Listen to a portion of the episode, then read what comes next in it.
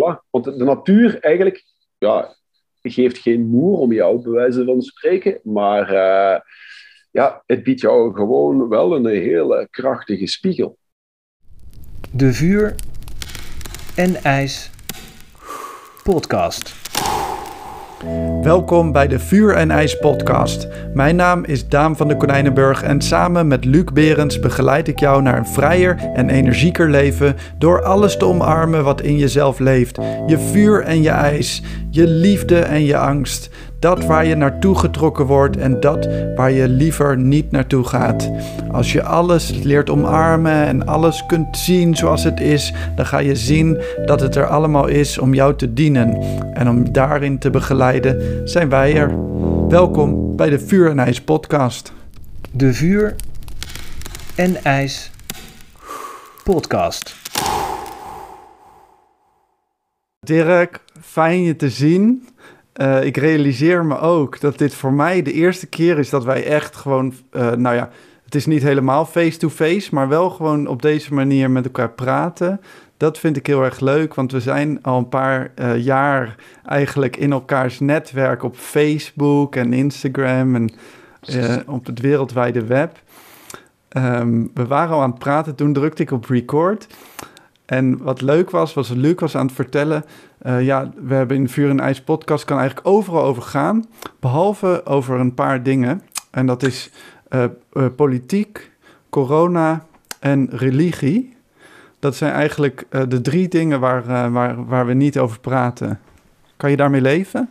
Ik kan er helemaal mee leven. Eindelijk.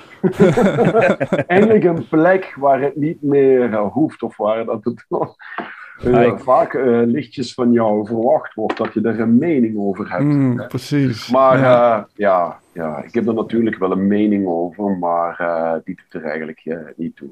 Hm. Ik praat liever eigenlijk over ja, het creëren van een nieuwe wereld. Hè? Ja, ja, ja, nou daar doe je ook een heleboel mooie dingen in. Ja. Zeker. Ja, mooi. Ja, we zijn hier voor de luisteraar samen, Luc en ik en Dirk. Dirk Jansen, uh, a.k.a. Boom Patatman uit uh, Leuven. Heb ik dat goed? Ja, dat klopt. Ja. ja. En Leuven, dat ligt in uh, België. Want ik ja. heb begrepen dat er ook Leuven in Nederland bestaat. Maar ja, ja, ja, maar dat is alleszins geen stad. Nee, nee. en um, ja, te gek, leuk dat je bij ons in de podcast bent ja, ik vind het ook heel leuk om uh, bij jullie in de podcast te zijn. Uh, te meer ook omdat ik me dan weer eens eventjes kan verbinden met uh, mensen die ik toch al wat langere tijd ken. waar dat ik ook al fysiek heb mee mogen knuffelen. Hm. En anderzijds met jou, Daan. Hè, dat ik jou ja. ook eens een keer dan weliswaar via dit kanaal een keer een levende lijve mag ontmoeten. Ja, dus, precies. ik voel me daar heel dankbaar voor. Dus, want, uh, want, jullie ja. kennen elkaar uit de Wim Hof uh, methode, instructeursopleiding, denk ik. Nee. Ja, nou, ja, we kennen elkaar vanuit de Wim Hof methode, maar ik denk dat we vooral moeten gaan kijken dan naar uh, de Mastermind Academy van Casper van der Meulen. Mm. Hè? Dus, ja, daar hebben we elkaar live ontmoet. ja, ja. Die prachtige locatie trouwens in Koten. Het, ja, absoluut. Dat klopt.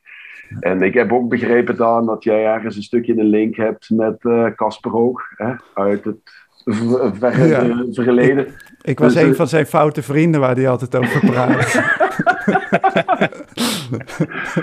Zo zie je maar, alle wegen leiden naar Casper. ja, ja. Ik heb ook Casper ergens eigenlijk, laten we zeggen, uh, sociale media gewijs leren kennen in hoe moet dat, wanneer moet dat zijn geweest? In 2015, uh, mm. toen hij uh, met zijn boek bezig was. Ja. Zijn boek van Mindlift. Dus ja. dat is heel leuk. En dan ook te weten gekomen dat hij Wim Hof methode instructeur was. Iets waar mm. dat ik toen nog een beetje over aan het nadenken was. Van, goh, ja, daar wil ik ook wel iets mee. En zo zie je maar hoe dat plotseling heel dat mooie web geweven wordt. ja, precies. Ja, ja en en hoe, uh, hoe die gast ons allemaal aan elkaar verbindt iedere keer. Ja. Hè? Dat is ongelooflijk. Ja. Ja, ja. absoluut. Dus ik vind het uh, meer dan terecht dat we hem heel eventjes vernoemen. Ja, hè? ja. ja. is zo. Ja. Dank, uh, dank je wel aan Casper en zijn foute vrienden. Uh, voor al het moois wat op ons pad is gekomen. ja, ja, absoluut. Ja. hey, maar hey Dirk, boem patat man. Voor mensen die het niet weten, waar, gaat Boom Patat over? Ja, Boom Patat. Ehm, dat is een, eh, een, een, vraag die ik eigenlijk al uh, meerdere malen in mijn leven heb gekregen. Uh, ten meer ook als de mensen dan weer gaan kijken met wat ik eigenlijk precies aanbied. Nature-based extreme and soft wellness practices. Hoe rijm je dat met Boom Patat? Nu, voor Boom Patat moet ik ook alweer eventjes gaan kijken naar uh, mijn eigen verleden. En dat is dan vooral eigenlijk terug te brengen aan de periode 2014-2015, waarin dat ik toen op dat moment in mijn leven met een burn-out geconfronteerd werd. En in, de, in mijn herstelperiode, en uh, vooral ook in de nasleep van mijn burn-out, uh, toen ik zelf op zoek ging ook naar methodes die mij konden ondersteunen om uh, ja, er terug weer uh, volledig te gaan staan, kwam ik bij de Wim Hof methode terecht. Ik ben hier dan op zelfstandige basis eigenlijk een beetje beginnen. Op basis van de vele filmpjes die toen op dat moment mm -hmm. al online verschenen. En uh, ja, oké, goed. Op een gegeven moment heb je dat wel gehad. En dan denk je ook bij je eigen van, ja, ben ik eigenlijk nou wel goed bezig? En toen dacht ik ook van, nu ga ik toch eens kijken of ik ergens een uh, workshop kan volgen. En uh, op dat moment eigenlijk uh, kwam ik bij een workshop terecht in Utrecht, meer bepaald bij Casper van der Meulen. Ah, daar hebben we de naam alweer. en ja, met Casper eigenlijk ook op dat moment via de sociale media een beetje heen en weer gecommuniceerd. Tot ik op een gegeven moment daar bij hem in een workshop verscheen. En ik zal dat moment eigenlijk nooit vergeten, want ja, uh, ofschoon ik al uh, vertrouwd was met koud douchen en de ademhalingstechniek enzovoort allemaal, stond ik daar op een gegeven moment recht voor dat uh, opblaasbadje, hè, boordevol ijsblokjes. En ja, toen moest het gebeuren. En uh, oké, je ziet dan uh, één vrede deelnemers erin gaan en je hebt zo'n klein beetje uitstelgedrag. En want je ziet ook telkens die gezichten van de mensen van... Uh, oh, hè? De ene gaat er al vlotter in dan de andere. Maar dan op een gegeven moment, ja, dan sta je toch voor je eigen moment. En dan moet het gebeuren. Hè? En ja, oké, ik had mij dan ook een beetje afgesloten van de wereld. En ik zat helemaal in mijn proces. En ik stapte daarin. Ja, je krijgt dan ook zo die zogenaamde gastreflex enzovoort allemaal. Hè. Je laat je lichaam even zijn dingetje doen, want je, je vertrouwt erop. Hè. En uh, wow, wat was dat, man. Hmm. En ik herinner mij dan op dat moment, toen ik eigenlijk die balans had gevonden te midden van die ijsblokjes. En uh, Casper op een gegeven moment in mijn oor fluisteren van... Uh, Dirk, je, je zit er al twee minuten in, je mag eruit komen dat ik er toen, toen ik eruit kwam, en hij vroeg aan mij van, en Dirk, hoe was het? Toen zei ik tegen hem, Kasperman, dit was boem patat. en ik weet niet waar dat, dat woord op een gegeven moment vandaan kwam, maar dat was het eerste woord wat ik kon reproduceren toen ik uit het ijsbad kwam. Ja, dat klinkt zo enthousiasme ook in boem patat. Als ik dat hoor, denk ik, yeah!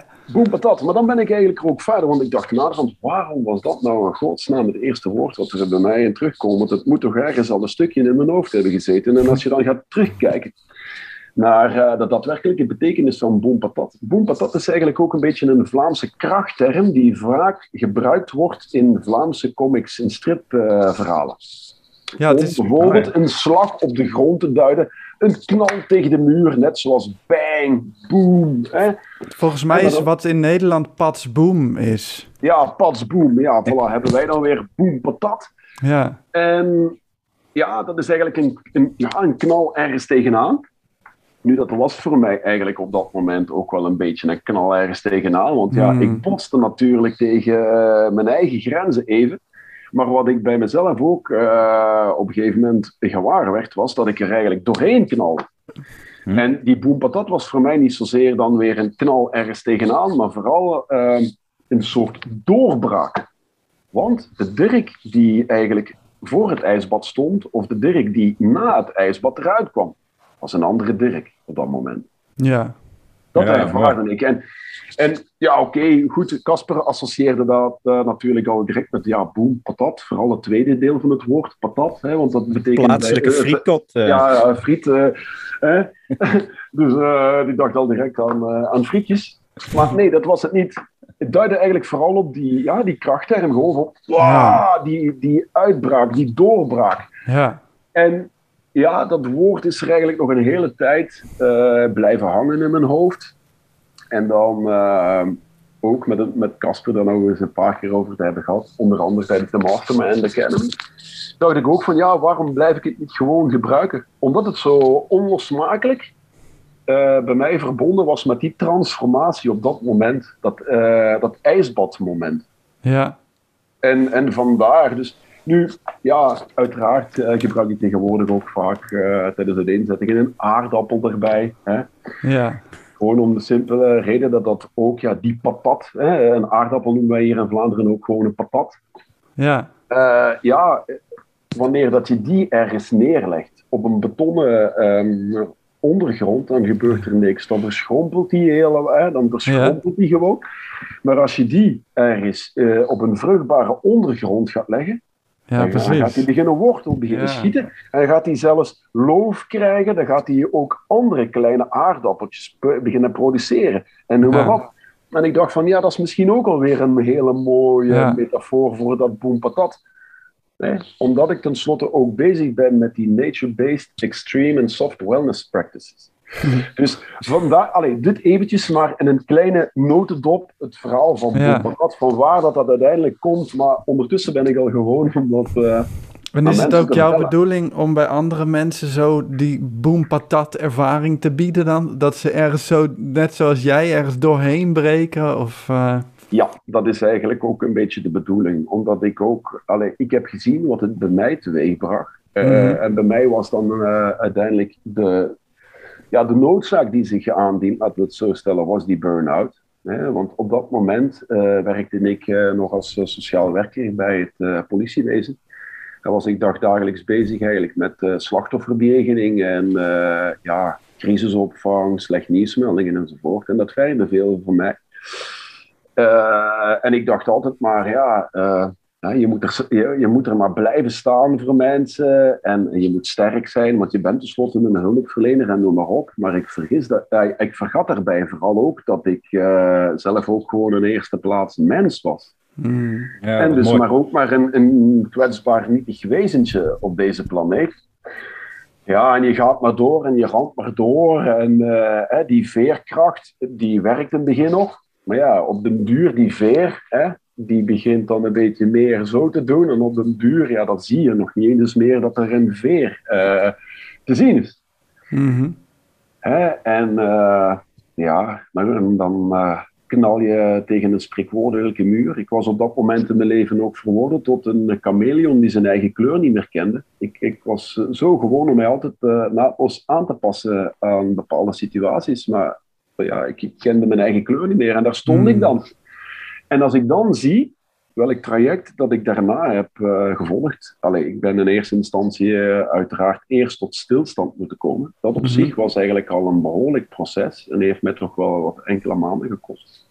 Eh, fysiek en, en mentaal vlak. En dan ook middel, middels focustherapie, wat een vorm van psychotherapie is geweest. En dan nog eens een keer eigenlijk door zelf een stukje op zoek te gaan naar wat kan mij nu nog extra ondersteunen. En toen kwam ik op het pad van de Wim Hof methode.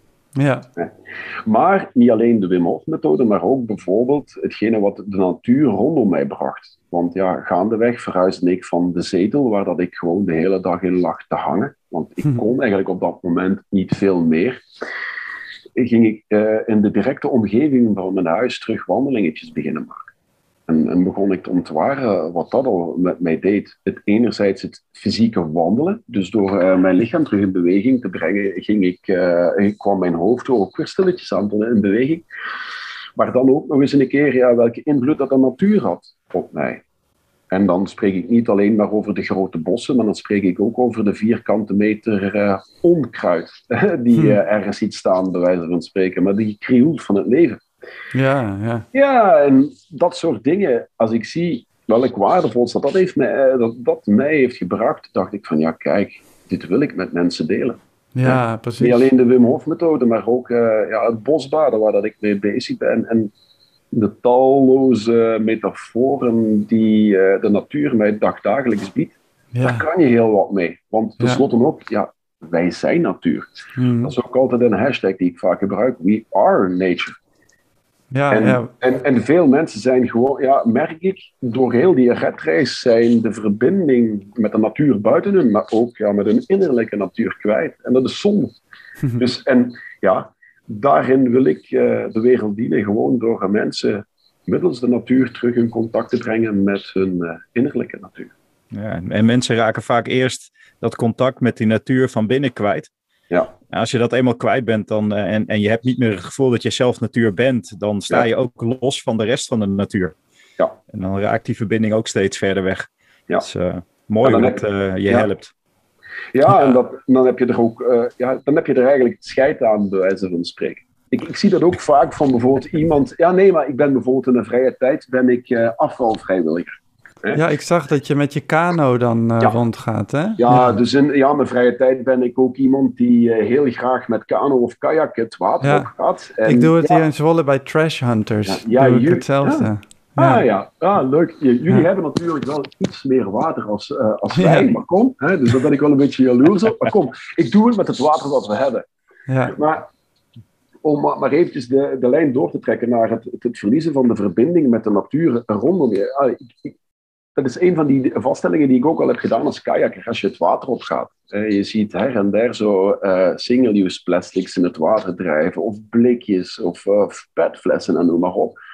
Dan denk ik altijd bij mijn eigen van, ja, uh, wat maakt dat jij op een gegeven moment zomaar iets weggooit, de natuur in? Want tenslotte, als je heel cyclisch gaat denken, ja, dan denk je, ja, eigenlijk vervuil je daar je eigen innerlijke natuur mee.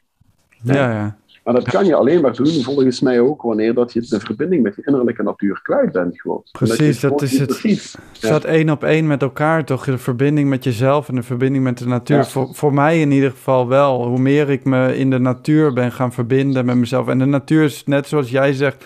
Ik woon in het centrum van Zwolle. En hier in het centrum is ook heel veel natuur. Stap maar eens midden in de winter in je korte broek en je t-shirt naar buiten. En je ervaart de natuur ja. uh, waar je ook bent. Mhm. Maar hoe meer ik me ben gaan verbinden met die natuur, hoe meer ik me ook ben gaan verbinden met mezelf. Dus voor mij één op één staat het gelijk met elkaar. Ja. Ik, ik weet ook altijd dat op het moment dat ik die verbinding zelf weer niet ervaar, dat je eigenlijk dat, dat stap één is om weer, weer de natuur in te gaan. Absoluut. Ja. Het spiegelt, het spiegelt, hè? het spiegelt echt. Hè? Uh, ja, hm. voilà. Want de natuur eigenlijk, ja, uh, geeft geen moer om jou, bij wijze van mhm. spreken. Maar uh, ja, het biedt jou gewoon wel een hele krachtige spiegel. Hè? Ja. ja, dat is mooi, de natuur als spiegel. Ik, ik herken bij mezelf ook dat in, in die periode dat ik het idee had dat ik van alles moest. En, en mhm. continu maar paraat moest staan. Hè, wat jij ook omschrijft, Dirk. Dat je er moest zijn voor anderen en jezelf maar aan het wegcijferen bent. Ja ik was heel veel dingen aan het doen die niet van mij waren. Die ik niet deed omdat ik het graag wilde doen, maar mhm. omdat ik dacht dat het moest. En, en dan, dan ben je al een stuk connectie kwijt. En als je die al kwijt bent, ja, voor mij was het dan ook de connectie met alle andere dingen, met natuur om je heen, die is dan gewoon veel verder weg. Ja. Dan maak je je daar ook veel minder zorgen over. En, ehm, en de grap is dat het moment dat ik daar weer meer uh, mee begon te verbinden en me daar meer aan begon te, uh, op, begon te ontwikkelen, weer het kunnen voelen van, hé, hey, wat doet dat nou met mij? Merkte ik gewoon dat ik, ehm, dat ik voel bij mezelf dat ik het veel prettiger vind en dat ik een veel fijner gevoel over mezelf heb op het moment dat ik wat rotzooi uit, uit de gracht voor de deur meeneem, als ik daar s'morgens dan toch in lig. Mhm. Ehm, en, en hoe trots ik dan ben als ik zie dat mijn kinderen dat ook doen, weet je wel. Dat die ook rotzo mee de natuur weer uitnemen als we dat toevallig tegenkomen. En dat zijn die kleine dingetjes waarin je, daar voel ik gewoon die verbinding, omdat ik merk dat het voor mijzelf gewoon veel fijner is. Ja, ja, ja, ja. En dan ben je ook alweer een stukje aan het voorleven. Hè? Niet alleen aan je kinderen, maar ook naar mensen die dat zien. Hè? Mhm. Want ja, ik dacht op een gegeven moment ook, toen ik met, ja, als ik op de woensdagavond trainingen, en dan zat ik uh, met mijn uh, kajak op het water, en ik passeerde aan dat vuil. Ja, je kan je daar uh, een eerste keer, dan denk je van, allee, wie, wie, wie smijt dat hier nou allemaal in het water? En dan gaat het echt over complete vuilniszakken enzovoort. En dan ja, de tweede keer passeer je weer en denk je, ja oké, nu kan ik mij alweer ergeren, of ik neem het mee. Of ik smijt het elders aan de kant, zodat het tenminste meegenomen kan worden. Ja, en, en, en gaandeweg ja, wordt het wel een klein beetje een obsessie, moet ik soms zeggen. Van, Hmm. ja, want dan, Maar het Ja. mooie is dat je ook de energie transformeert, hè? Wat er Mhm. gebeurt is dat je eerst een ergernis hebt, wat natuurlijk best wel een negatieve lading heeft. Het is niet echt een Ja. prettige emotie om te ervaren. nee. Terwijl op het moment dat je dat pakt, dan Mhm. transformeer je dus het vel draagt dus bij. Eigenlijk, niet dat ik zeg dat het vel er moet zijn hoor, maar het draagt wel bij uiteindelijk dus aan jouw prettige gevoel. Eh, jij mag het opruimen. Ja.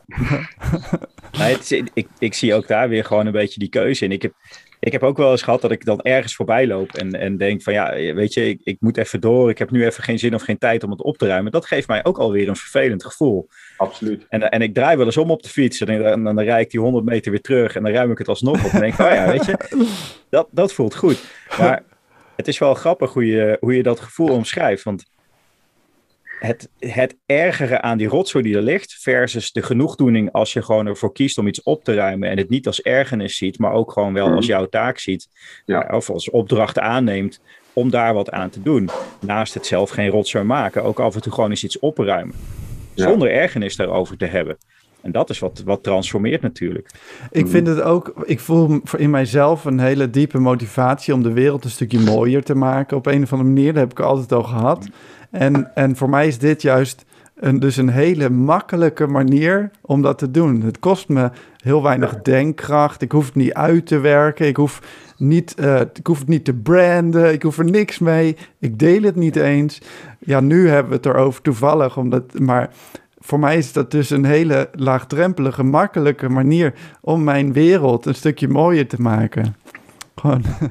Ja, Ja. ik, herken, ik herken dat gevoel ook. Hè. Gewoon van, ja, je hoeft het maar gewoon op te rapen. En, had- en ik denk ook altijd van, weet je, de, het universum kijkt mee over mijn schouder. dat denk ik ook al eh, vaak. Eh, ja, nee, maar gewoon van, ja, op de een of andere manier hè, Ja. eh, stel ik mij op dat moment ook weer in verbinding met het grotere geheel. Ja, Waar- waarmee dat we tenslotte allemaal verbonden zijn. ja. Ja, En- maar het- ik denk dat het ook heel veel gaat over de emotie die je ervaart, waarmee je dus iets bijdraagt of iets wegneemt of groeit of krimpt.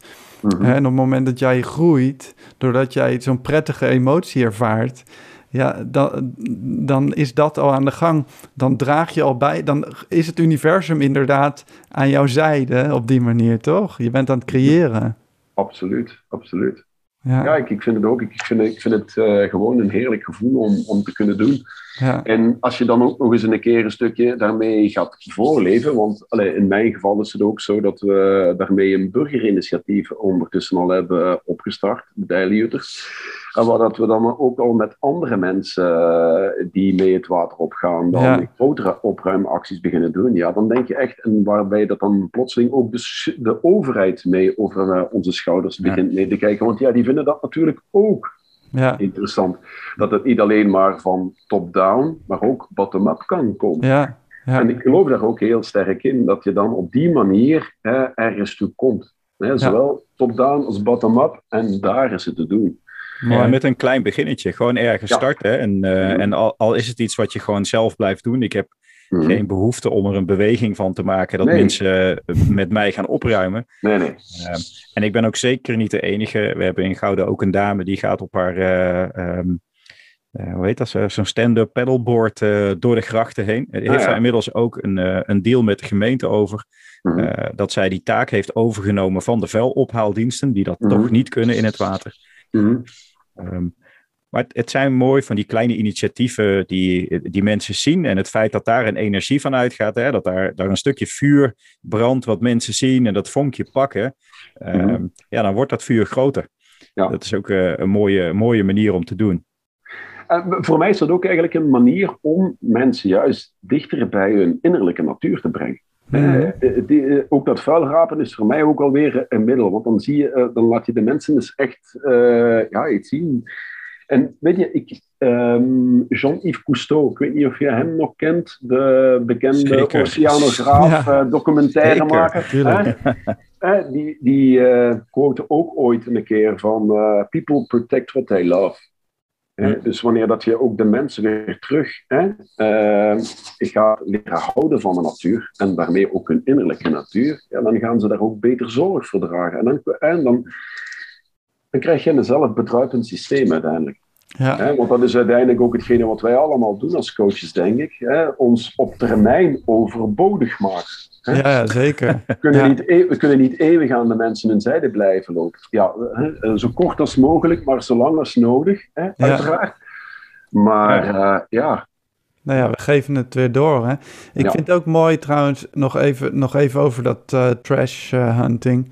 Ja. Uh, dat de elementen vuur en ijs zitten er ook heel erg in. Hè? Dus, dus je, je maakt ook van het ijs je vuur. Dus in, in onze metaforische zin is dat afval is eigenlijk ijs. Het is iets wat er niet mag zijn, wat we niet willen, waar we niet blij mee zijn. Maar tegelijkertijd uh, wakkert het, het vuur dus in ons alle drie blijkbaar aan om, mm. om uh, dus uh, toch dan dingen mooier te maken. Dus het vuur en het ijs zitten allebei in, in, in deze activiteit.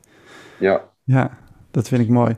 Ja, dat is, weet je, de, zoals je het nu vertelt, aan, weet je, de, de, er zit altijd kracht in wat, wat dan ook. En um, ook in de weerstand, hoe groter uh, dingen zijn. Hè, hoe meer rotzooi er ligt, uh, hoe viezer het wordt, uh, hoe groter de drang vaak is om daar iets aan te doen en daar tegen in te gaan. Hè?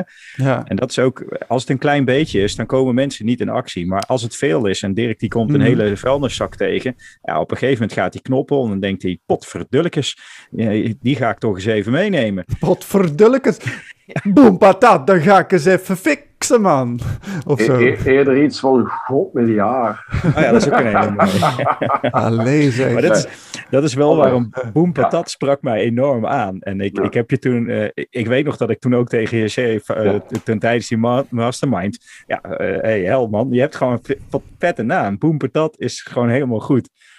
En ja, ik... het, is, het, is speel, het is ook een beetje speels. En dat vind ik ja. iets heel belangrijks. Hè? Ja. Ook altijd een beetje speels blijven. Maar dat is toch ook het stuk wat je zelf in je burn-out zo kwijt bent geraakt. Ja. dat speelsigheid, dat speelse enthousiasme is volgens mij ook um, een onderdeel van jouw, mm hè, jouw kracht. Dat is, daar zit jouw vuur ook in. Dat is ook wat jij te delen hebt. Ja, en, en vooral het buitenspelen. Dirk, je hebt, je hebt daar, daar straks al een paar keer een fantastische Engelstalige omschrijving gegeven voor de dingen die jij doet. Ja. Dus zeg dat nog eens één keer heel langzaam en leg hem dan eens even uit. Want... Oké, goed. Nature-based extreme and soft wellness practices. Dus, ja, dank. Nee, maar dat, ja, ik, moest op een gegeven moment, uh, uh, om op een visitekaartje te kunnen zetten, van wat doet jou nou eigenlijk wat doe je, aan, nou? hè? Wat Want, doe ja, je nou eigenlijk? Wat doe je nou eigenlijk? Hè? Krijg jij die vraag ook zo vaak, ja? ja. ja, zeker omwille van het feit, uh, ja, boem, patat. Uh, ik, ik, weet nou heel toevallig dat hier een Leuven uh, noemt uh, ook een frietkot zo. Ja. Ze waren er na mij, maar kom, goed, ja. ook hier associëren ze dus Boom blijkbaar eerder met frieten dan met bijvoorbeeld nature-based extreme and soft wellness practices. Ja. weer, hè? nee, ja, nee, maar wat ik aanbied, dat is eigenlijk natuurlijk allemaal op natuur gerichte uh, interventies. En uh, waarom spreek ik over extreme en soft uh, wellness practices? Dat heeft te maken met het feit dat bijvoorbeeld de Wim Hof methode zie ik eerder als een, een vorm van extreme wellness, waarbij dat je gaat gebruik maken ook van het natuurelement koude. Ja. En dat is een uh, behoorlijk uh, hard element, want koude doet gewoon wat koude moet doen, namelijk afkoelen. Hè? En uh, dat is een element waar dat je best niet te lang aan blootstelt. Want ja, je mag nog zoveel energie in je lijf hebben. uiteindelijk is het one way. Hè? Hmm. Dus je zal afgekoeld worden. Dus en, dan zitten we meer binnen dat uh, hele hormetische uh, principe. Hè? Waarbij dat we het eigenlijk gewoon op een doelgerichte manier eigenlijk met die koude aan de slag gaan. Om er de positieve effecten uit gaan te halen.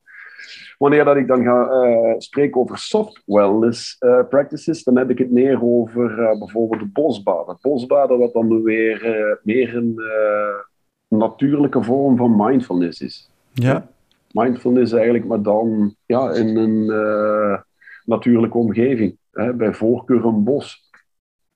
Waarbij dat het, uh, ja, laten we zeggen, voor een ijsbad eigenlijk heb je ja, maximum twee minuten nodig om uh, in het hier en nu te komen. Bij een bosbad bijvoorbeeld, ja, dat duurt het vaak toch nog net iets langer.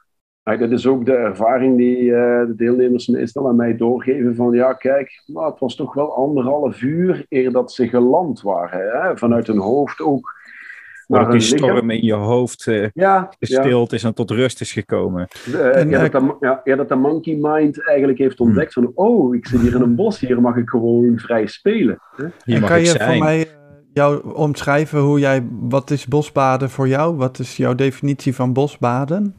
Ah, wel, bij bosbaden eigenlijk uh, trek ik met mensen eigenlijk het bos in. En bij bosbaden is eigenlijk vooral het bos de therapeut. Nu, mhm. als ik eh, spreek over een bos, dat is voor mij geen omgeving waarin dat je je gaat begeven. Nee, dat is eigenlijk een, uh, een verzameling van entiteiten, levende wezens, energetische wezens, waarmee dat je in contact gaat treden. Het is niet zozeer van, kijk, ik ga naar het bos en dat is dan gewoon de omgeving waar dat ik rustig zit te wezen. Nee, je gaat echt effectief bewust in contact treden met uh, die verzameling van entiteiten. Gaande mm -hmm. van bomen, planten, vogels, insecten, ja, dieren, noem maar op allemaal. En uh, zij zijn jouw therapeuten als het ware. En ik, ik als bospadgids, ik ben slechts de gids die de methodieken, de, de oefeningen aanreikt. De mindfulness oefeningen eigenlijk. Uh, en het is eigenlijk vooral uh, ook in de reis van, vanuit je hoofd naar je lichaam. Mm -hmm. Ik maak ook meestal gebruik van uh, de triple A. Die staat voor bijvoorbeeld Attention, Awareness en Answers. Attention, dat draait natuurlijk alles om uh, de zintuigelijke waarnemingen. Hè? Waarbij dat ik aan de mensen vraag ook van, kijk, wat neem je waar? En dan waarnemen, dat doe je met al je zintuigen. Uh, maar meestal beperk ik mij tot de vijf belangrijkste die we allemaal kennen. Hè? Want ja, je hebt meer dan uh, uiteraard vijf zintuigen. Hè? Je hebt er ongeveer een dertiental. Um, en vraag ik aan de mensen vooral van, oké, okay, goed, wat, wat, neem je waar? Wat komt er eigenlijk bij jou allemaal op zintuigelijk vlak binnen? Ik moet heel even terug. Ja. ja. 13 dertiental, zeg je? Een, een dertiental zintuigen, Ik merk dat die uitspraak in mijn hoofd gelijk uh, allemaal radertjes aan het werk zet. Ja, ja, ja, ja. ja, je hebt ook bijvoorbeeld nog proprioceptie, bijvoorbeeld. Hè? De manier waarop dat je lichaam zich in de omgeving, ja. introceptie en noem maar op allemaal. Mm -hmm. Maar als ik het... Ik probeer het bij de... ik ben ook iemand van het principe van keep it stupid and simple. ja. Um, Waarbij maar dat ik mij vooral beperk tot het, uh, het gehoor, hè, de reukzin, uh, smaak, het, het, voelen met je complete huid, het grootste orgaan en vooral het visuele. Hè. De dingen die we uiteraard in het dagdagelijkse leven gebruiken, dat zijn natuurlijk ons visueel uh, zin, zintuig en ons gehoor. Op basis ja. daarvan. Maar dan die andere drie, die wil ik ook eigenlijk altijd wel graag wat meer. ik zou daar toch. ja? ik, ik zou daar toch nog wel een kanttekening bij willen plaatsen. Dat dat de zintuigen die we het meeste gebruiken zijn. Ik heb het idee mhm. dat we onze propriocepties en neurocepties misschien nog wel veel meer inzetten op een onderbewust vlak. Ja, ja. Uh, en dat we ons vooral bewust zijn van die, die dingen die jij nu benoemt. Ja. ja. Ja. En dat juist in de, in de transformaties, hè, bij het bospaden wat jij doet en de, en de sessies die wij geven, um, dat daar juist vooral die andere dingen het verschil maken, ook in ons dagelijkse leven. Ja, maar die zijn, ja, die zijn een stukje ondergesneeuwd. Die zijn, die zijn, eh, uiteraard, die zijn allemaal aanwezig, maar daar zijn wij ons eigenlijk als uh, westerse mensen, bij wijze van spreken, niet meer zozeer bewust van. We snappen het niet zo goed. En, en door middel van bosbouwen probeer ik die dingen wel ook allemaal stelselmatig terug te laten ontwaken. Ja, En, en, die ontwaken vanzelf eigenlijk in die natuurlijke omgeving. Te meer Mhm. ook omdat je bij zo'n bosbad ook, wat doorgaans toch wel 2,5 uur duurt. En dat gaat traag, want mensen vragen ook altijd, wat, wat mogen we verwachten? Ik zeg, vooral, eh, verwacht vooral niets. En, maar eh, stel je ontvankelijk op, open jezelf. Hè? Zet die smartphone af. Laat je horloge even ook achter in de auto. Hè? Want de tijd, ja, die gaat wel verstrijken, sowieso. Hè? En ja, en dan merk ik ook dat mensen pas na anderhalf uur, wanneer dat we echt eh, één vreemd langs al die zintuigen zijn gepasseerd, dat ze dan pas helemaal beginnen te verbinden met de, het bos rondom en met het bos innen, hè, eh, die, die innerlijke natuur. ja. En dat, dat vind ik altijd een heel mooi ontwakingsproces wat ik bij de mensen zie. Ik sprak eh, eerder voor deze podcast met Rijk eh Smitskamp van Nature Quest. Ja. En eh, zij en, het organiseren natuurlijk Vision Quests. Ja. Waarbij het uitgangspunt eigenlijk is... Eigenlijk heb je een paar dagen in het bos nodig... om, om uit je default mode te komen. Om, om echt, echt in, je, eh, in het hier en nu te gaan landen. Dat duurt gewoon Ja. een paar dagen op zo'n plek. Absoluut. Ja. Maar dat kost wel veel moeite dan ook natuurlijk. Hè? Heel veel. En weerstand. En Ja, oh, er doorheen. En volhouden. En, oh, en al die moeheid doorleven. Ik heb meerdere van die solo quests gedaan. En Ja. het is echt niet altijd een pretje. nee, Nee. nee. Vraag. Ehm, ik herken heel erg wat je zegt, eh, dat het heel lang duurt. Maar ik vraag me af, hè, is dat iets wat we kunnen oefenen? Is het zo dat, eh, omdat we het zo weinig doen, de verbinding zoeken met onszelf, het echte tot rust komen, zo'n moment eh, even weg uit alles van wat er is, ehm, dat we daardoor erg vol zitten? Is, is de manier om te omschrijven dat het ook lang duurt voor je weer leeg bent? Zou het iets zijn wat als we dat regelmatig toepassen, wat gewoon sneller gaat? Dus Dirk, hoe is dat voor jou? Jij bent vaak in die natuur, je, je doet vaak bosbaden. Ja, eh, en, en met bosbaden, het is niet zo dat ik iedere dag eh, met mijn auto ergens naar het dichtstbijzijnde grote bos rij enzovoort. Oh, dat allemaal. Maar me- bosbaden, nee, maar bosbaden begint al eh, bij simpelweg aanwezig te zijn bij bijvoorbeeld een kamerplant. Daar kan je Ja. eigenlijk ook op bosbaden. of met eh, essentiële oliën, bij wijze van spreken, Ja. te gaan toepassen. Maar nee, hè, je kan met kleine micro-interventies kan je nou heerlijk, eh, hè, begin klein, hè, maar op zijn minst begin ermee. Hè. Zeker ook in deze tijden waarin dat we een stukje gedwongen worden om meer eh binnen kamers te blijven zitten, meer achter het scherm enzovoort allemaal. Maar een, eh, plan bewust pauzes in. Hè. Ga staan, ga, ga bewegen. eh, zet even die stap letterlijk en figuurlijk buiten. Hè? Kijk naar richting de zon, niet in de zon natuurlijk, maar kijk richting de zon. Trek die schoenen een keer uit. Ga lekker met je blote voeten in het gras staan. Hè? Letterlijk en figuurlijk beginnen aarden. Ja, Eh, ja, en weet je, hè, want men zegt ook eh, op basis van wetenschappelijke studies en dergelijke dat eigenlijk ja, eh 20 minuten bij wijze van spreken al, al dat je dan al positieve effecten kunt beginnen Ja. te vergaren. Maar ja, ik ben ervan overtuigd dat je zelfs al veel sneller positieve effecten kunt ervaren. Absoluut. gewoon simpelweg, al is het maar twee minuten. Maar de voorwaarde is wel om ermee te beginnen en om het wel op een regelmatige basis te doen. ja. Ja, Ja. dat, is, dat is ook de indruk die ik heb hoor. Dat je, eh, als je dit soort dingen niet gewend bent en, en je gaat het voor een eerste keer doen, dan voelt dat ontzettend vreemd. Ja. Om ergens in de natuur te gaan zitten en gewoon te zijn. En dan zitten er ontzettend veel gedachten. Dan stormt het in je hoofd met van alles wat er is. En daarbovenkop komt dan vaak nog eens het idee: wat de fuck zit ik hier te doen? Ja, die, die gedachten die zijn er ook bij. Ehm, maar volgens mij is ook dat gewoon eh, een van de vaardigheden die we kunnen trainen. Is het verbinding maken met jezelf, met je eigen natuur. Door de natuur om je heen te gebruiken. Ehm, als je die verbinding eenmaal tot stand hebt gebracht en je onderhoudt die goed.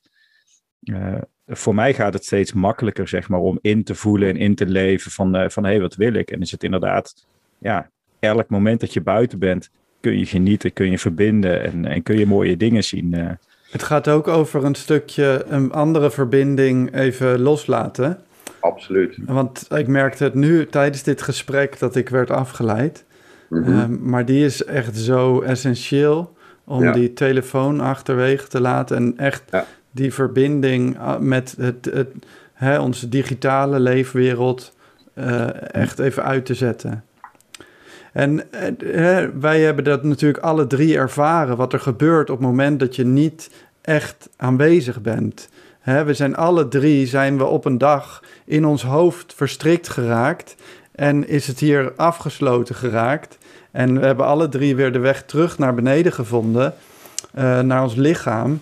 Maar eh, die is wel echt essentieel en dat kan je in ieder moment opnieuw kan je dat oefenen.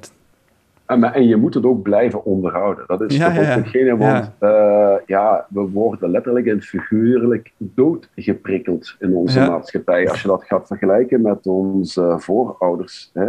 Ja. De jager-verzamelaars, ja, die hadden veel min- eh, minder prikkels. Ja, Die maar dat wil zien nog niet ja. zeggen. Ja, dat wil natuurlijk niet zeggen dat we het niet aankunnen. Dat we ons niet kunnen Nee. aanpassen. En we hebben een onwijs, onwijs flexibel, eh, leergierig brein. Wat, Ja. eh, wat zich heel graag wil aanpassen, constant. En ik, ik geloof echt dat, dat eh, het nu aan ons is om, daar, om dat bewust ook te doen. Ja. En eh, dat is ook wat wij nu doen zijn, volgens mij allemaal. En wat wij ook aan het doorgeven zijn. Nee, maar ik, ik merk ook bijvoorbeeld vaker, want ja, je kan op een gegeven moment echt zo op aan het gaan zijn in je werk en, en, hup, en dan merk je dat je toch weer langs alle kanten aan het dichtslippen bent. Dus ik vind ook altijd, zorg voor anderen begint met zelfzorg. Mhm. En dat betekent ook dat ik ook nog ja, op dagelijkse basis ademhalingsoefeningen doe. Dat ik echt ook bewust tijd, eh, hè, want ik, ook al weet ik welke methodes dat werken, ja, als ik ze niet zelf onderhoud, dan merk ik dat ik op een gegeven moment ook weer dreig af te wijken in, eh, in dat straatje van. eh, hè? Hey, en Dirk, werk je Ja. nu volledig voor eh Boom Patatman of doe je er nog iets naast? Ja, nee, ik doe dit eigenlijk als een zelfstandige in bijberoep. Mhm. Dat is boempatat. Ik hoop uiteraard dat ik het ooit eh, als volledig zelfstandige zou kunnen doen. Mhm. Maar eh, nee, ik werk eh, momenteel ook halftijds binnen de geestelijke gezondheidszorg. als sociaal werker Ja, hou ik mij bezig met aanklantende zorg naar jongeren met een psychisch en psychiatrisch kwetsbare problematiek. mooi. En ook daar heb ik al gemerkt wat bijvoorbeeld bosbaden kan doen met jongeren. Door Ja. simpelweg gewoon een keer niks te doen. Wat Ja. gaan we doen? We gaan gewoon hier tegen een boom zitten. Ja, precies. Dat mag echt veel meer gebeuren in de zorg. Ja. ja. Absoluut. En, en ja, nee, op die manier kan ik die, die combinatie wel eh, momenteel wel Mhm. mooi maken. Ja, het is zodra je zelf leert om gewoon aanwezig, of gewoon, zodra Ja. je zelf leert om aanwezig te zijn op die manier en met aandacht die dingen te doen, dan gaat dat ook zich vertalen naar die andere eh, gebieden hè, waar, je, waar je in werkt. Ja. En waar je je in bevindt, in je gezin ook, of in je, hè, inderdaad, dit soort dingen. Zo kan je echt ook de wereld eh, van binnenuit veranderen, de maatschappij. Ja, ik vind het heel belangrijk dat begrip integreren. Want dat is het uiteindelijk. Want ja, we kunnen duizend en één workshop in leuke eh, Ja. eh, workshops gaan volgen enzovoort. Maar de vraag is altijd van, oké, ga ik nou voor dat korte termijn effect? Hè, Mhm. dat, oh, wauw, het was geweldig dat ijsbad. Of ga ik voor de lange termijn effecten? eh, wat doe ik er verder mee? Ik ga liever Ja, voor of- allebei. Ja, of, ja, of nee, maar en hoe kan ik die Ja. dingen, eh, die, eh, hoe kan ik die integreren in mijn leven? Zeker, ja. ja. Dat, dat is het ook. Eh, alle mensen die ik al eh, heb ontmoet tijdens mijn Wim Hof methode workshops of tijdens mijn bosbaden, iedereen komt natuurlijk met een andere intentie, intentie daar naartoe. En ik heb daar Ja. ook geen oordeel over. Hè? De vraag is altijd alleen maar van, oké, wat doe je er, wat wil je er achteraf mee bereiken? Ja. Ik stel die vragen ook altijd wel in het begin. En ja, dat, dat, eh, dat is heel heilzaam, vind ik persoonlijk, van, eh, om daar eens eventjes bij stil te staan. Want ja, er, er, er zijn al zoveel onnoemelijke dingen die je allemaal kunt doen, maar eh, ja, Het is een eh, beetje hoe het, integreer je ze in je leven? Hè? Ja, dat is een beetje het bucketlist effect, hè? Ja. Dat er zoveel dingen zijn die mensen op een lijstje schrijven die ze gewoon een keer gedaan willen hebben voor het gedaan te hebben. ja. Ehm, Versus uh, nou, dat waar jij en uh, Daan en ik ons mee bezighouden. Ja. Um, over het bieden van een ervaring. Ja. Um, en die ervaring die gaat doorwerken in de rest van je leven. Dat is de volledige intentie ervan. Het gaat niet ja. over die ervaring zelf. Die ervaring is dienend. Dat moment is dienend aan mm -hmm. het proces waar jij je in bevindt. En de dingen die je wilt bereiken. Dat, voor ons is dat het ontdekken van je eigen vuur en ijs. En de verbinding ja. die je daartussen kan leggen. Uh, mm -hmm. zodat je dat kan integreren in je eigen leven. En dat je je daardoor um, makkelijker weet te bewegen door het leven ja. heen. Ja, dat is ook, wij zetten ons bij Vuur en IJs ook heel erg in om elk, elk onderdeel, alles wat wij organiseren, eigenlijk een integraal onderdeel te laten vormen van iemand zijn reis, hè, op, waar, waar die is. En zo, ja. zo, zo staat het niet allemaal op zich, los. Hè? Een ademsessie of een innerlijke reis, een zweten of een retreat. Het zijn niet op zichzelf staande dingen. Het zijn, het zijn een integrale onderdelen in jouw leven.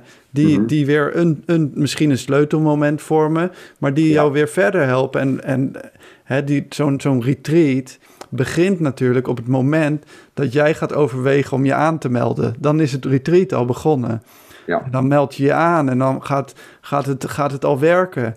En daarna, de, dan, dan houden we contact met zo'n groep. En dan ga je steeds, ja, toch prikkelen om te kijken van hoe integreer je dat nou in je dagelijks leven? Die piekervaring die je hebt gehad, hoe vertaal je die inzichten nu in wat je nu aan het doen bent? Ja, ja. ja dat zijn... oh, sorry. Nee. Het, het, het, zijn, uh, om in jouw termen te spreken, de, de extreme practices en de, uh, de soft wellness practices.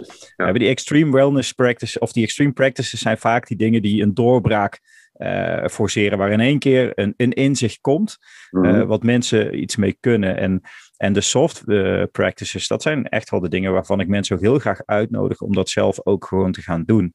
Uh, blijf lekker ademen in ademsessies voor jezelf. Besteed aandacht aan jezelf. Um, door jezelf gewoon wat te gunnen. Uh, dus dat vind ik wel een hele, uh, hele mooie manier voor mij om te kijken naar dat soort dingen. Hè. Sommige dingen zet je in, daar willen we iets forceren bijna, hè, iets losmaken. En bij andere dingen wil je gewoon zeggen van hey, dit mag je gewoon integreren, dit mag jij vaker doen. Ja, nu, ik merk bij bosbaden bijvoorbeeld ook dat dat soms voor veel mensen ook wel een extreme wellness practice mm. uh, blijkt te zijn. ja, ja, maar dat is, dat is uh, ongelooflijk hoe dat sommige mensen zodanig grondjes draaien in hun hoofd. Ja. En heel oncomfortabel is dat. Uh, ja, absoluut. Gisteren gaven wij, Luc en ik, een training aan allemaal studenten van SEALS, een sportopleiding. Ah, ja, ik heb het gezien, ja. En er was dus een jongen, die had, was daarheen gekomen op zijn Nike's van 300 euro.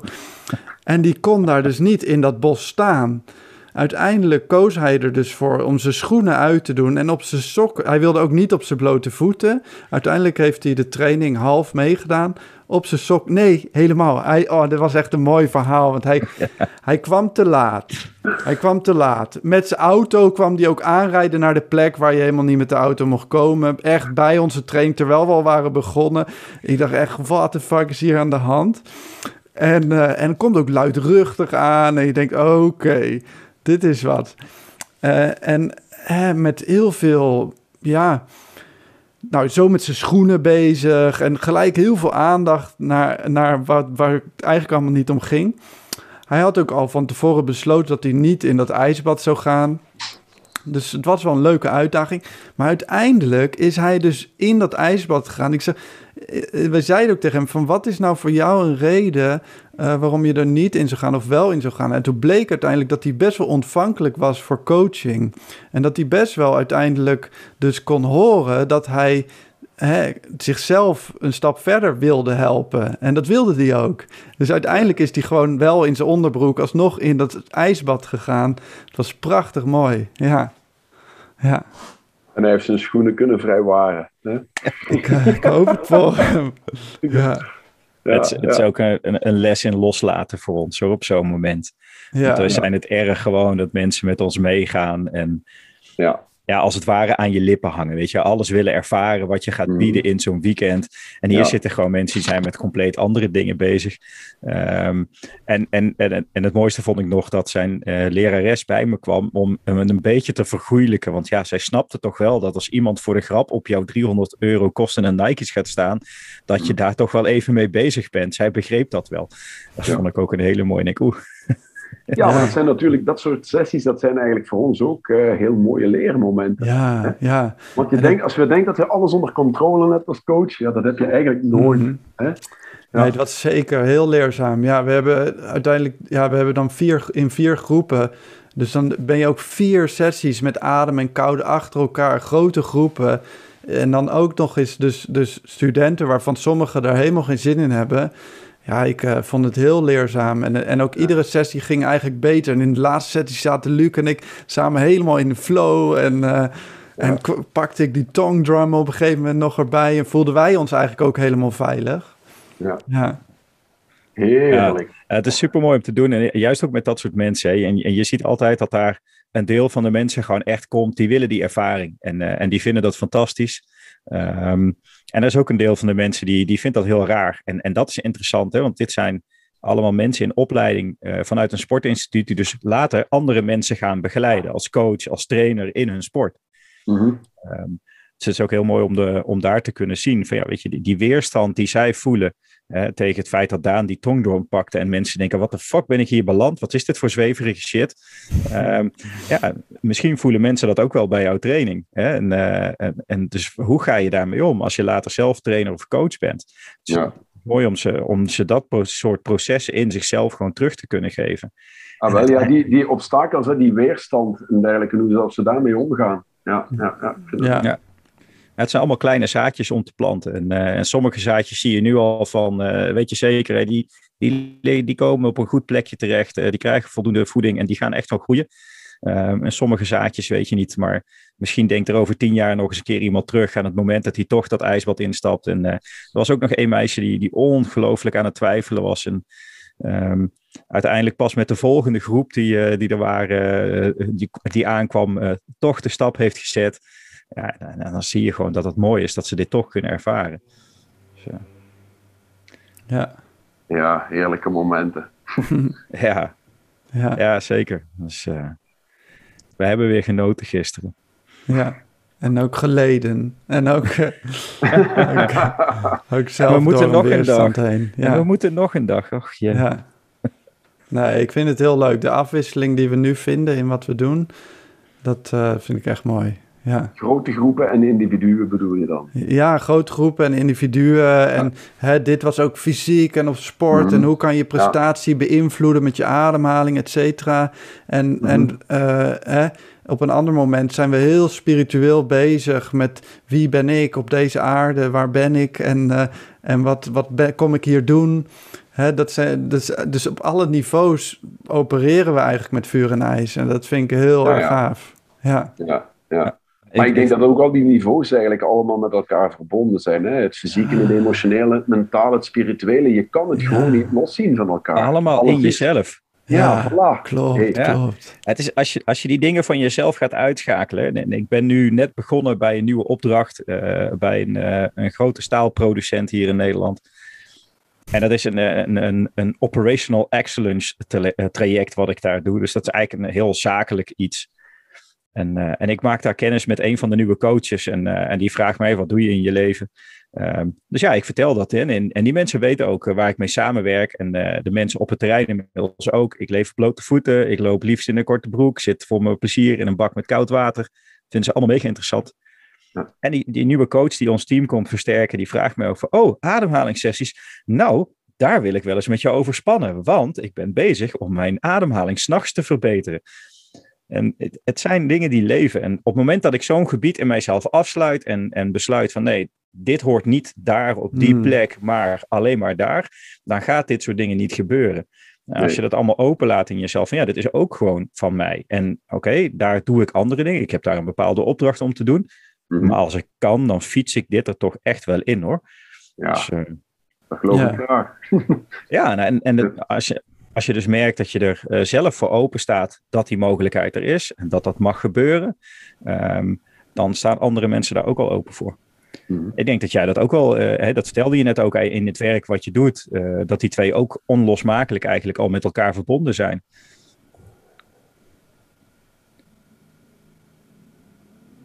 Ah, dat was dat naar mij? Ja, ik kan hem ook bevestigend beantwoorden hoor. Ja, ik, ik ervaar dat zelf ook. Ja, absoluut. Ja. nee, nee, maar ik, ik ervaar dat ook. eh, al die dingen.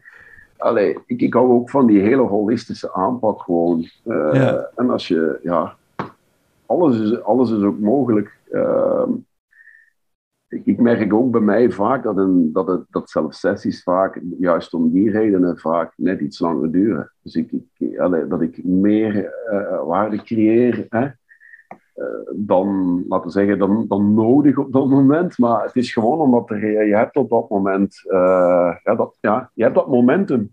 Ja, Omdat iemand daarmee naar voren komt. En ja, ik vind het dan heerlijk om daar eventjes rond bezig te zijn. ja. Ja, we hadden het er nog over net voor het begin, dat, we, hè, Daan, dat wij vaak onszelf een beetje tekort doen, eh, omdat we zo graag eh, willen en, eh, en, en de ruimte zien om dingen te doen. En dat we dan weer vergeten dat, dat dat ook gewoon een vorm van energieuitwisseling mag zijn tussen ja. iemand die iets van ons neemt en dat wij ook iets terugkrijgen daarvoor. Ja, ik vind soms ook het gevaar. Hè? Aan de ene kant heb je het overvloeddenken. En er is altijd, alles is altijd al in je en om je heen. En, eh, eh, en ik heb zoveel te geven. En aan de andere kant eh, heb ik dus soms last. Dat merkte ik tijdens het innerlijke reisweekend ook. Eigenlijk hadden we alles al gegeven wat we hadden beloofd aan de deelnemers. En ze waren heel blij en tevreden. Maar toch is er bij mij eigenlijk een tekortdenken aan de gang. Dat ik denk, eh, het moet meer, meer, meer, weet je wel. Terwijl eigenlijk is, is de kunst voor mij is vaak om, om juist te kiezen en het, het, het, ehm, het tunneltje dun te houden, smal te houden Ja, en, en dit te geven in plaats van Mhm. dit. Want dit is helemaal niet behapbaar en dit kan je behappen. mhm, mhm. Ja, Nee, dat vind ik toch ook wel een heel belangrijke nuance die je eh, nou aanhaalt. Want ik heb het er soms ook wel moeilijk mee. Dan denk ik van, oh ja, wow, wow, wow, wow. En dan dreig je je te verliezen in je enthousiasme. En dan ben je misschien weer te veel aan het geven voor sommigen. Want ja, de ene deelnemer is dan ook weer de andere niet. ja, En je moet altijd Zeker. tijdens bijvoorbeeld workshops, moet je altijd daar een stukje in het midden in trachten te houden. Hè? ja, Want eh, je hebt daar detailisten tussen zitten en je hebt daar eh, generalisten tussen zitten. ja, En, en ja, eh, je wil ze alle twee eigenlijk natuurlijk wel eh, met een positieve ervaring eh, terug naar huis sturen. ja, Ja, je zet ook heel vaak gewoon eh, bepaalde processen in gang. Hè? Ja. Of het nou met een ijsbad is of, of een andere manier van doen. Hè? De, de, de, Mhm. de extreme of de, de soft wellness practices. Mhm. Je zet dingen in gang. eh, Ja. En vaak ook processen die je niet echt kan versnellen. Eh, Nee. Je kan niet eh, mensen moeten van A naar C, maar wel via B. Mhm. Eh, en vaak kun je niet in één sessie die stappen zetten, omdat daar nog allerlei stapjes tussen zitten die moeten gebeuren. ja. Ja. Het doseren daarin, hè, niet alleen van hoeveel truffels geef je iemand, maar ook hoeveel wil je daarmee bereiken in één keer. Eh, Mhm. Dat is ook echt wel een les om te leren. ja. Er is, er is een stemmetje in mijn hoofd die wil gelijk 20 gram truffels in iemands mik duwen. En gelijk all the way. En ik doe dat bij mezelf, doe ik het al. Hè, dit is ook hoe ik in elkaar zit. Hè? Ja. Als, ik, eh, als ik iets wil leren, dan ga ik deep dive. En ik ga duiken ergens helemaal in en ik pak het beet. En ik ben nu hè, al een paar jaar met die hartcoherentie zo bezig. En ik weet zoveel en ik heb zoveel Mhm. geleerd. En zoveel geleerd ook dat ik niks weet. Maar even los daarvan, ik, ik ben zo. Maar niet Mhm. iedereen, dat werkt niet voor iedereen zo. En ik Nee, kan, dat- ik kan ja. anderen daar niet doorheen trekken, weet je wel? Nee, Nee, maar ook Ja. jezelf niet. Ook, ook jij hebt daar een proces in gemaakt. En, Ja, eh, maar en, dit en is ook stapjes die je precies hebt de gezet. reden. Ja, dit is ook precies de reden waarom ik eh, steeds zo moe ben. Omdat ik gewoon veel te hard ga voor mezelf. ja. Ja. Ja. Maar het is een belangrijk, want weet je, eh, bij mijn workshops ook bijvoorbeeld, ja, ik weet natuurlijk, eh, desondanks ik vaak op voorhand wat vragenlijsten doorstuur, hè, gelijk de gezondheidsverklaring met de Wim Hof methode en dergelijke, weet ik nog altijd niet wie dat ik daadwerkelijk voor me heb zitten. Want op zo'n lijst kan je invullen over jezelf wat je maar wilt. Mhm. Hè? eh, dat, eh, ik ga ervan uit dat de mensen eerlijk zijn ten opzichte van hunzelf. Hè? En als dat dan op papier staat, dan weet, hè, weet ik toch wel min of meer. Maar je kent daarmee nog niet het volledige rugzakje wat ze op hun rug hebben hangen. Want Ja. dat, is een, eh, allee, dat is meer dan alleen maar een vragenlijst, bij wijze van spreken. Ja, mensen kunnen op Dus- zo'n vragenlijst ook alleen maar invullen wat ze echt over zichzelf weten. Ja, voilà. En er zijn juist heel veel dingen die ze vaak over hun eigen nog niet weten. Of dingen die ze gewoon hebben weggeduwd. Ja. Die helemaal wondergesneeuwd eh, zijn. Of die zich hebben vastgezet in hun lichaam. Ja. Zeker, daarom komen ze. Ja, ja, ja of sommigen weten dat nog niet, maar eh, dan komt dat wel op een gegeven moment los. Zeker bij eh, bijvoorbeeld zo'n ijsbad. We hebben dat toch wel vaker meegemaakt, ja. Ja, Dat mensen helemaal beginnen te, oh wow, wat is dat hier allemaal? Ja. Loskomt aan emoties. ja. ja, je kan heel veel mooie intenties hebben om mee te nemen. Hè? Ook op zo'n innerlijke reisweekend en met ons of als we met jou het, een natuurbaden gaan doen. Ehm, maar uiteindelijk gebeurt er gewoon wat er gebeurt. En dat zou wel eens iets heel anders kunnen zijn dan je van tevoren had verwacht of gewild. ja. Mhm. Aanwezig zijn is ook openstaan. Anders ben je niet aanwezig. Zeker. Nee, nee, maar toch altijd goed ook een beetje bewaken. Hè? Ja. Hey, hey Dirk, Ja. waar, eh, waar gaat Boem Patat he- man heen? Wat, wat is jouw vuur? Wat is jouw passie? Waar wil jij naartoe met, eh, met dit wat jij doet? Goh, ik heb het eh daarnet misschien al een beetje benoemd ook. Ik hoop in ieder geval eh, dat ik hier ooit mijn voltijds eh, job van kan maken. Ten Mhm. meer ook omdat ik, ik kan daar zo van genieten om met mensen op deze manier aan de slag te gaan. Maar bovendien ook ben ik met Boem Patat eigenlijk ook nagenoeg altijd buiten. En laat dat nou het mooiste kantoor zijn wat er bestaat. Gewoon Mhm. buiten. Hè. Waar dat je verbonden bent met alles. Niet alleen maar eh, met dit schermpje enzovoort. Ja. Maar waar dat ik naartoe wil, ja, goh, eh, eh, ik hoorde het dan straks ook al zeggen van ja, ik, ik wens eigenlijk ook op mijn manier gewoon de wereld een stukje mooier te maken. Ja, ten opzichte van toen ik hier ooit ben neergedropt. Het was natuurlijk mijn eigen keuze om hier ooit op deze aarde neer te gaan. Maar ehm, ja, ehm, en gewoon op die eh, manier verder kunnen bij te dragen aan eh, de, de connectie met de innerlijke natuur van eh iedere mens rondom mij. Want ja, uiteindelijk daar hebben we dan met z'n allen profijt van. En niet alleen wij als menselijke soort, maar ook de andere entiteiten op deze planeet. En ja, kijk, momenteel, ik heb het gevoel dat er sinds 2014 bij mij de Wim Hof methode toch wel een zekere deur heeft opengezet.